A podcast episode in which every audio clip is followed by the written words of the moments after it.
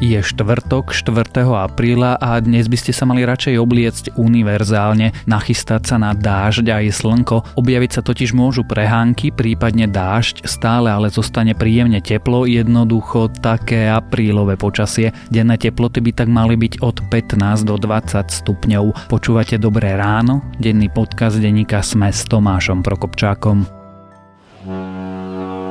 Nechce sa vám ležať celú dovolenku na tej istej pláži, ale chcete si užiť komfort?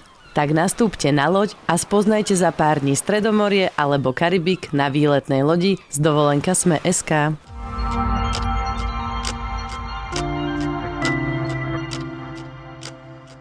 A teraz už krátky prehľad správ kým premiér Peter Pellegrini povedal, že ak sa potvrdia informácie z talianského odpočúvania Antonina Vadalu, bude to zlé. Poslanec Robert Fico talianské zistenia nekomentuje. Podpredseda Smeru Richard Raši zase novinárom odkázal, že tomu osobne neverí. Odvod Andreja Danka pre reťazce skončí, odsúhlasila to vláda. Expresne sa tak stopne zákon o osobitnom odvode obchodných reťazcov, ktorého platnosť aj tak zastavila Európska komisia svojim predbežným opatrením. Ministerstvo pôdohospodárstva a rozvoja vidieka teraz vo svojom odôvodnení dokonca tvrdí, že ohrozená je potravinová bezpečnosť Slovenska. Britská premiérka sa chystá na stretnutie s opozičným lídrom Jeremym Corbynom. V útorok dokonca požiadala Európsku úniu o ďalší odklad Brexitu. Corbynovi lejbristi však pri najmenšom požadujú soft Brexit a colnú úniu s Európou, možno však aj predčasné voľby. Saudská Arábia chce potichu umlčať príbuzných zavraždeného novinára Jamala Khashoggiho. Podľa denníka Washington Post sa chce vláda dohodnúť s jeho rodinou, štát jeho deťom daroval luxusné vily a vypláca im aj každý mesiac vysoké odškodné. Už na budúci týždeň by sme sa podľa nových informácií mali dozvedieť prelomové výsledky z pozorovania čiernej diery v srdci našej galaxie. Špekuluje sa, že astronómovia by dokonca mohli zverejniť úplne prvé zábery čiernej diery. Všetky snímky čiernych dier, ktoré sme doteraz videli, boli totiž ilustrácie či predstavy umelcov. Viac takýchto správ nájdete na webe sme.sk.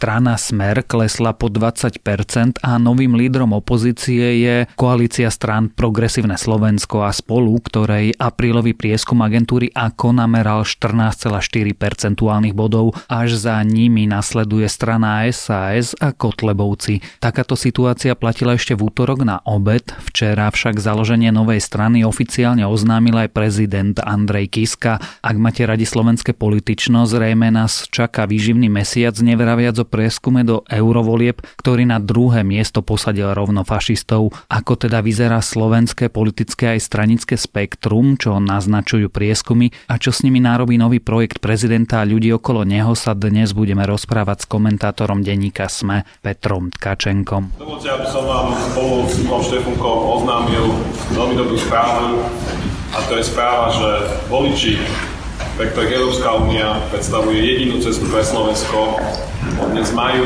na Slovensku jednoznačnú voľbu. Bude ňou koalícia strán Progresívne Slovensko a spoluobčianske demokracie. Peťo, videl si nový prieskum preferencií politických strán od agentúry ako?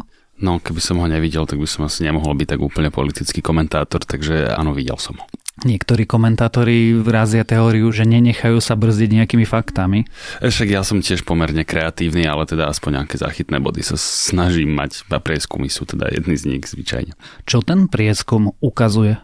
Tak využijem toto miesto, aby som si trochu prihrial polievočku, lebo ukázal, že aspoň jednu vec e, som trafil. To je niekedy pred voľbami som odhadol, že ten úspech Zuzany Čaputovej sa nejakým spôsobom preleje viditeľne aj do čísel tej koalície Progresívneho Slovenska a spolu, čo sa zjavne podarilo, teda ja to aspoň, že inak čítať neviem, takže toto je pre mňa, že kľúčový odkaz, že táto koalícia má pri najmenšom šancu stať sa tým novým lídrom opozície, aspoň teda, že preferenčným, ak to tak mám povedať. A Smer a napríklad SAS majú problém. Totiž málo kto si to uvedomuje, tie rozdiely v prieskumoch, ale Focus robí ešte tie tradičné dotazníkové s respondentmi v uliciach, kde spovedajú ľudí, kdežto agentúra ako robí telefonické prieskumy. Takže v ako dlhodobo má o niečo menej smer a o niečo viacej napríklad SAS, hej, to je dané profilom tých voličov a tak a preto v ako SAS dlhodobo máva vyššie preferencie ako o Focuse. Tam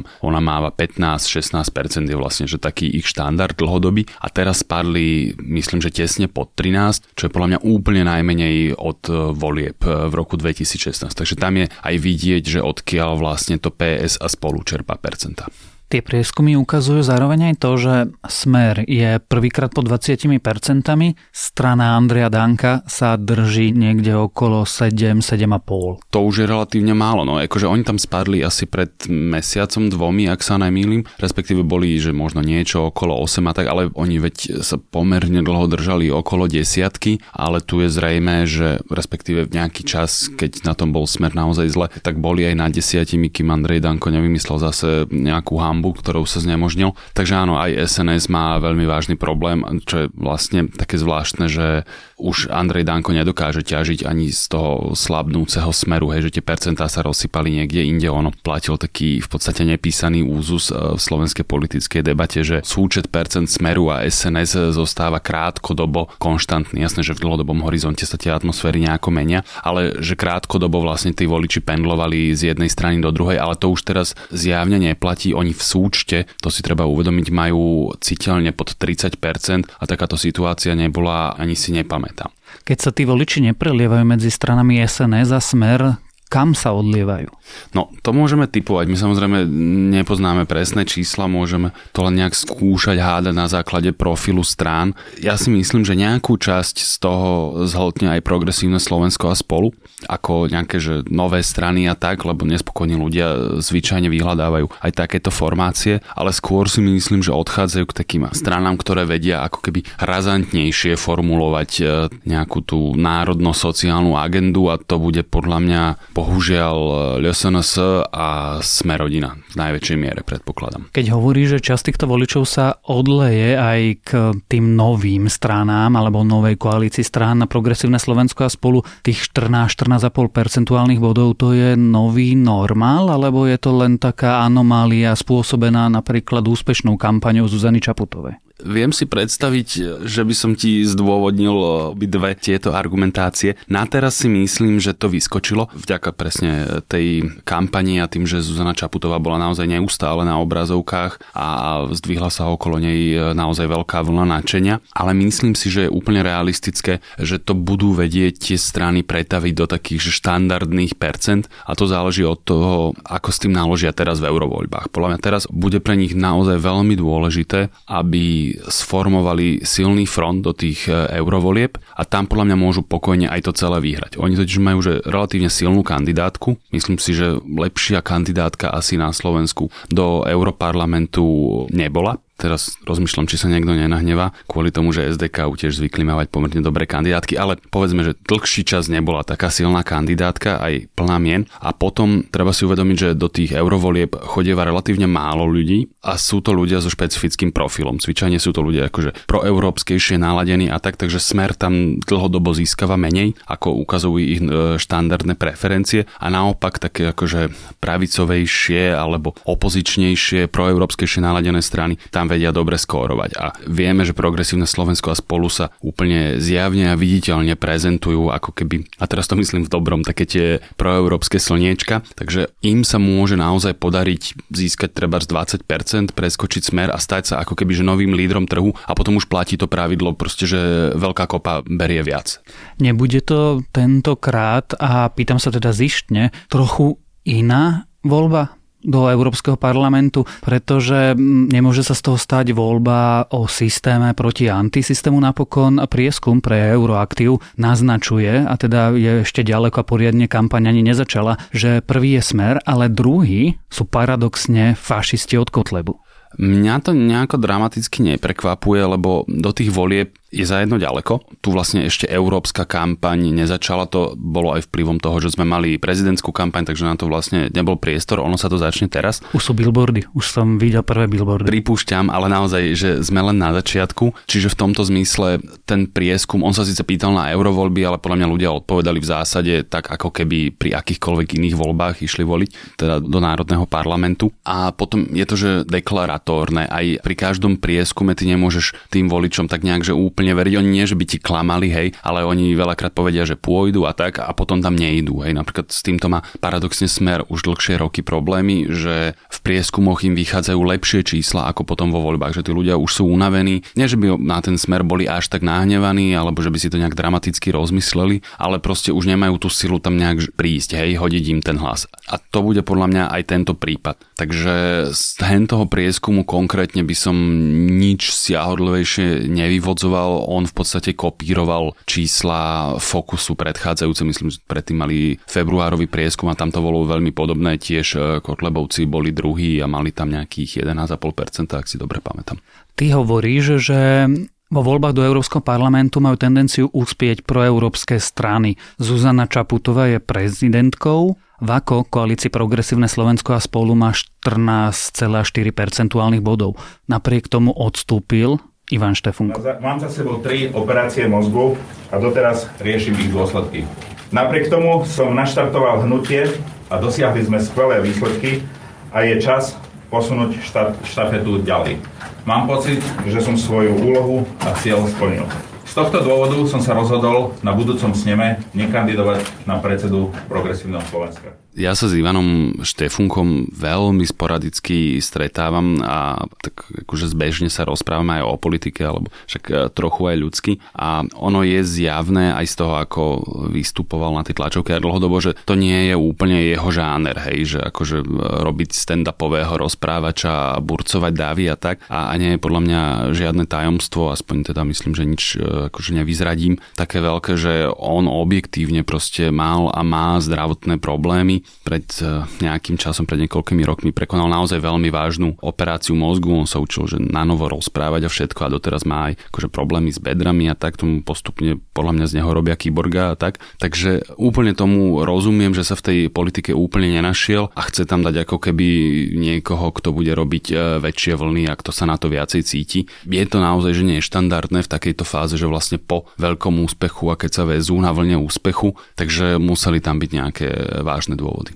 Mišo Truban sa zjavne cíti, ale je to dobrá voľba? Ja im do toho nechcem kecať samozrejme, je to ich rozhodnutie. Ja môžem hovoriť len za seba v tomto zmysle skôr za občana ako za nejakého odborníka, lebo ja sa naozaj nepasujem za odborníka na politický marketing, na to sú úplne iní a viackrát už som preukázal tragickú neschopnosť e, čítať e, dopyt a preferencie verejnosti. Takže ja len poviem, že ja by som mal radšej takého akože formálnejšieho, úsadenejšieho a skúsenejšieho politika, lebo predsa len viesť politickú stranu a stranu, ktorá má ambície byť e, v koalícii, nedaj Bože, premiérom, tak od toho by som očakával viacej naozaj až takého, že niečoho strojeného formalizmu a, a skúseností. Hej, akože ja chápem, že Michal Truban má nejaké skúsenosti z biznisu, kde tiež sa o kadečom rokuje a vybavuje a tak, ale to politické vyjednávanie má naozaj úplne inú podobu a vyžaduje iný formát. Ja som, poviem to tak, že skepticky. Tieto voľby sme vyhrali. Teraz musíme vyhrať parlamentné voľby. Preto založím politickú stranu. Chcem spojiť slušných a ochotných ľudí a zmeniť našu krajinu k lepšiemu. Keď sme aspoň pri niektorých z tých vlastností, teda formálnejší a usadenejší, Andrej Kiska povedal, že zakladá stranu. Tentokrát už oficiálne. To čo spraví s tou politickou mapou? no to sa môže úplne celé rozsypať teraz, hej, že tak jak sa nám to začalo, že na novo kresliť, ako keby s tým progresívnym Slovenskom a spolu, lebo tie preferencie boli už nejaký čas také, že sme zhruba vedeli očakávať, že čo bude. No tak teraz, ak to naozaj založí, a nemám dôvod tomu neveriť, že nie, tak aj podľa čísel agentúry ako, myslím, že teatry si ich dala spraviť, tie ukázali, že tú stranu Andreja Kisku by volilo 9% ľudí, že určite povedali a až 40% 30%, respektíve plus 31% k tomu povedalo, že je to pokojne možné a prečo nie. A ak využije aspoň že polovicu alebo tretinu toho potenciálu, tak to znamená úplne zemetrasenie, lebo my vlastne nevieme teraz presne povedať, že odkiaľ sa tie percentá vezmú, však môžeme logicky predpokladať, že od opozičných strán, ale čas od nevoličov a tak. No a budeme to vlastne musieť skladať tú mapu úplne na novo. Dlho sa hovorilo, že ten spoločný projekt Progresívneho Slovenska spolu je projekt, do ktorého sa pripojí Andrej Kiska. To už neplatí? Podľa mňa tie dvere sú stále otvorené.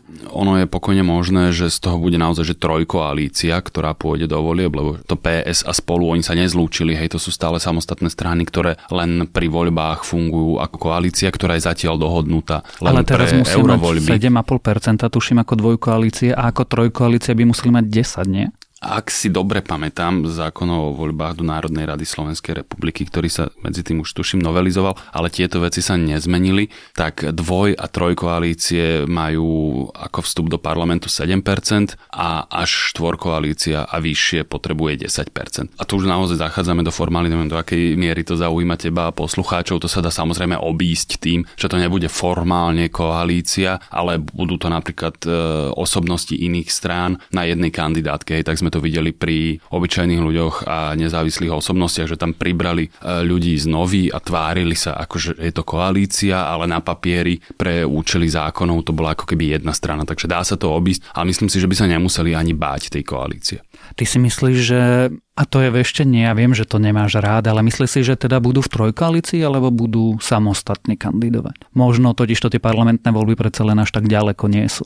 Ty vieš, že aj keď sa koľkokrát krútim a bránim, tak väčšinou zo mňa nejakú odpoveď e, dostaneš, ale tu si naozaj nedovolím. Fakt, to je úplne jednak jednej a nemám ani takú informáciu, ani vešteckú gulu, ani ten typ odhadu sa necítim robiť, že by som si toto trúfal hádať. Fakt neviem, naozaj. Napokon Andreja Kisku sa opýtame, toľko asi prezradíme, že už tento víkend chystáme špeciálne vydanie Dobrého rána práve s prezidentom Andrejom Kiskom o politike, o stranách aj o politickej mape na Slovensku, ktorá sa pravdepodobne bude výrazne prekreslovať. Sme sa rozprávali s komentátorom denníka Sme Petrom Tkačenkom.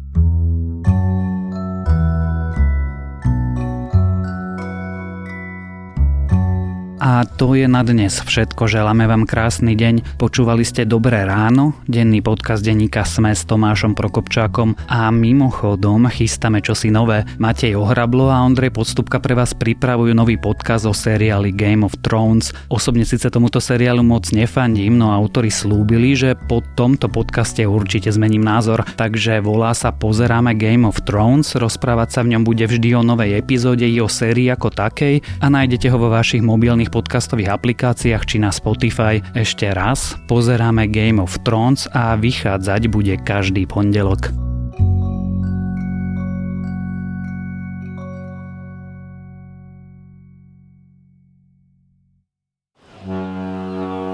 Tento podcast a kompletný servis k plavbám vám prináša dovolenka Sme.sk.